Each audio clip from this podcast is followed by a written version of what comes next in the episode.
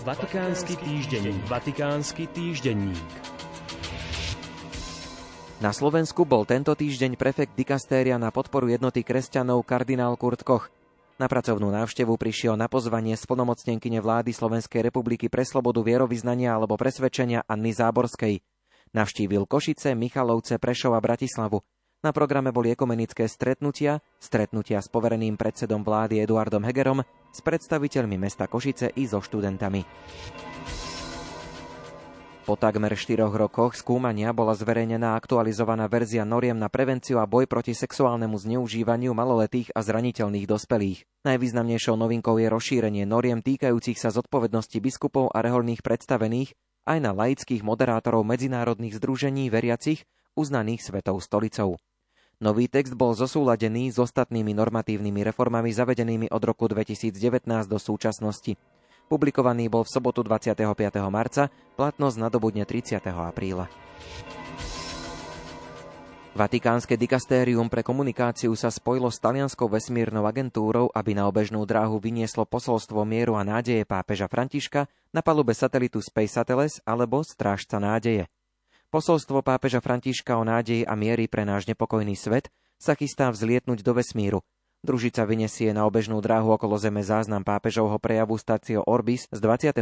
marca 2020, ktorý predniesol na vrchole pandémie COVID-19.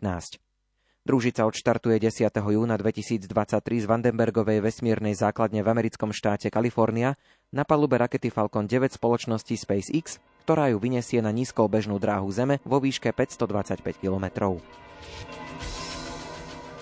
Governatorát Mestského štátu Vatikána príslušné policajné inšpektoráty zodpovedné za dohľad na Svetopeterskom námestí otvorili nový vchod do Vatikánskej baziliky pre pútnikov, prichádzajúcich na modlitbu, adoráciu a účasť na sviatostiach či liturgii.